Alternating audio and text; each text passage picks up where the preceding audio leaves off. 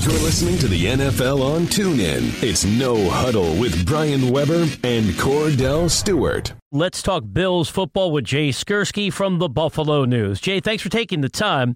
From a distance, it seems pretty clear that the Bills would like to move on from Tyrod Taylor, but given all their uncertainty under center, do you think there's a likely scenario in which Taylor stays with the team? I mean, I do think that there's a possibility of that, but I think if uh, Brandon Beane and Sean McDermott, uh, you know, are able to execute what they want to have happen, that they would ideally trade him. I think a lot of what we're hearing about Tyrod Taylor right now is the team trying to position themselves to drum up some sort of interest in the trade market. Uh, I, I still don't think that Tyrod Taylor will be back as the team starter in 2018 uh, despite you know what you're hearing right now uh, coming out of the combine, and that's Sean McDermott saying that he's not. It's not in our plans to cut him right now. But if you listen closely to all of those answers about Tyrod Taylor, there are a lot of qualifiers in terms of words like right now and at this time and uh, at the moment he's on our roster. So I still I still do believe that eventually um, before 2018 that this team will move on from Tyrod Taylor. Jay, do you see the team going out to grab a quarterback in free agency or even in the draft? I know there's what, the 21st and 26th pick. Or do they stick with Nathan Peterman to see if they can give him an opportunity to compete for the job? Yeah, well, yeah. Nathan Peterman is, you know, is obviously under contract, and, and everyone uh, you know, kind of remembers that disastrous first start that he had last year. But he is still very much a mix, uh, you know, a part of the mix here at quarterback uh, in Buffalo. And, and I'm not saying that he's definitely going to start next year, but I think he is uh, going to be given a fair opportunity to win that job. And to answer the first part of the question, I, I think it's going to be a combination of both. I, I do expect uh, that this team uh, is going to try uh, to do everything in their power to, to draft a quarterback in the first round if they can identify uh, one that they believe you know can be the future of the franchise. Uh, and I would also expect if they do move on from Tyrod Taylor that there would be uh, an interest in the free agent market. I don't think that that would uh, include players like Kirk Cousins, uh, you know, just because of the money that he's going to command. But but I do think you'd want a veteran presence of some sort in here uh, to compete with Peterman and, and maybe to lead that rookie uh, if they are able to draft somebody in the first round. Talking Bills with Jay Skurski from the Buffalo News. Jay, how would you sum up year one on the sideline for Sean McDermott?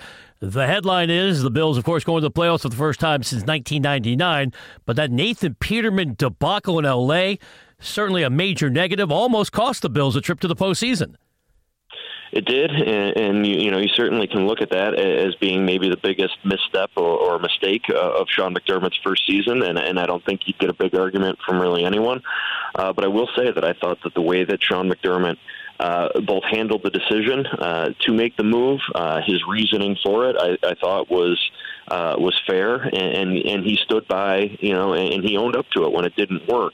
And I think it was really important for the team that that their head coach was so upfront about uh, you know, he, he didn't double down on his mistake and say, no, we're sticking with Nathan Peterman. He went back to Taylor, and, you know, it worked out for them. They did get into the playoffs. And, and I think uh, because of the way that Sean McDermott handled that whole situation, he didn't lose the team. And, and if anything, I think uh, some of the veteran players on the team earned some more respect for their head coach. So yeah, you know, I mean, it was not perfect. Uh, you know, a nine and seven season rarely is, and, and you know, for other franchises, making the playoffs and losing in the wild card round might not seem like that much of an accomplishment. But when you had the weight of a 17 year playoff drought hanging over your heads the way that the Bills did, to end that and for that conversation to go away is absolutely, you know, in my mind, huge for the future of this franchise. And, and I think it's a, a, a tremendous credit to Sean McDermott and, and to Brandon Beane, their general manager.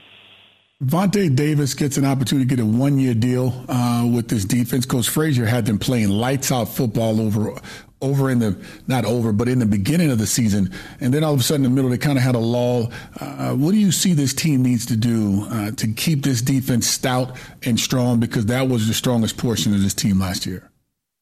Right, yeah, and particularly in the secondary, they played really, really well. And you know, the Davis signing is pretty interesting because you know they had a player at EJ Gaines last year who, who performed well for them, but dealt with you know some injury situations, missed five games. Well, you know, Vontae Davis, 29 years old now, uh, has also dealt with some injuries the last couple of years. So the, the Bills are making a, a fairly significant gamble here that Vontae Davis can, you know, number one, stay healthy, and then number two, effectively replace, it, which is what he's going to do, EJ Gaines in that starting lineup. But I think when you look at where their needs are defensively, it's it's not so much in the secondary. I, I thought they were tremendous back there, with especially with their safety play, Jordan Poyer and Micah Hyde. But they've got a lot of work to do in the front seven uh, defensively, particularly if Kyle Williams uh, decides that he wants to retire uh, after trading away Marcell Dareus last year. They have a, a big need at defensive tackle.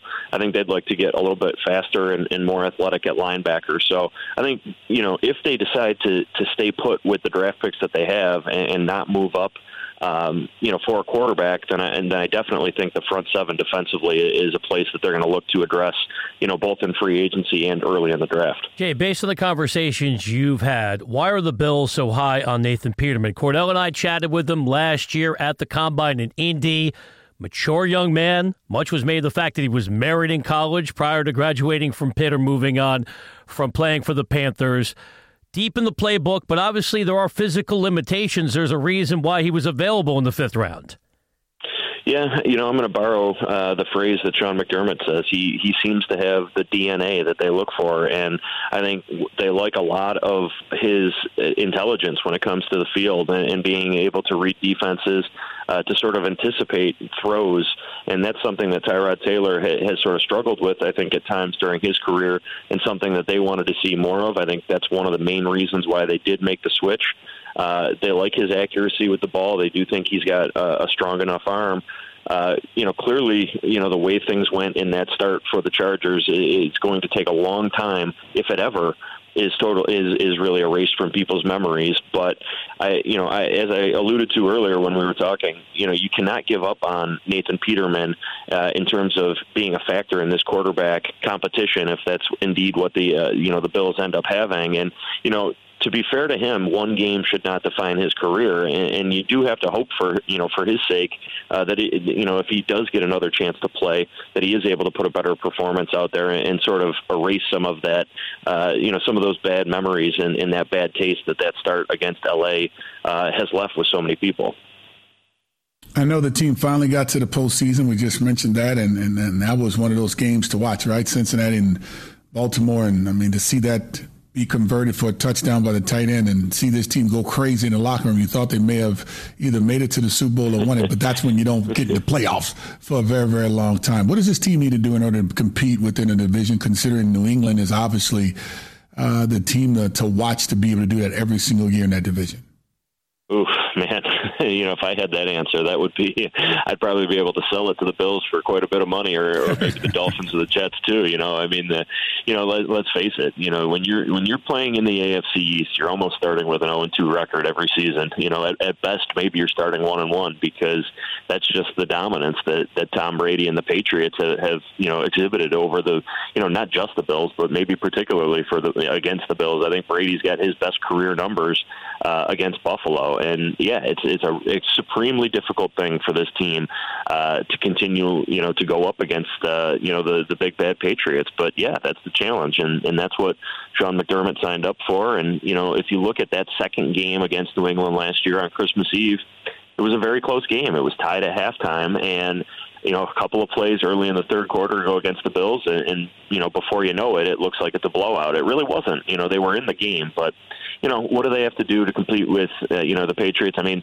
it, you're not going to, in my mind, you're ever you're not going to ever match points, uh, you know, with Tom Brady. So you know, particularly, I think that you know, defensively, they're going to continue to try to pressure him. That's not a secret. That's what everybody does. But at, at some point, I think this team needs to, you know, sort of upgrade offensively at quarterback, and I think that's the challenge for them this off season. And and and that's why so much focus, uh, you know, has been paid on what's going to happen, not just with Tyrod Taylor, but how do they replace him? Is, is it through the draft? Do they make a, an aggressive move up into the top five?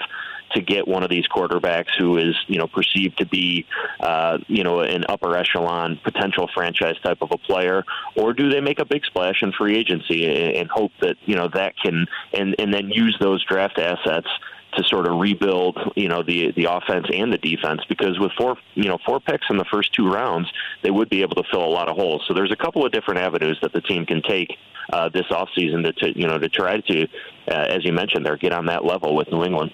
Okay, we appreciate the insights. Thanks for joining us again today on the NFL on TuneIn.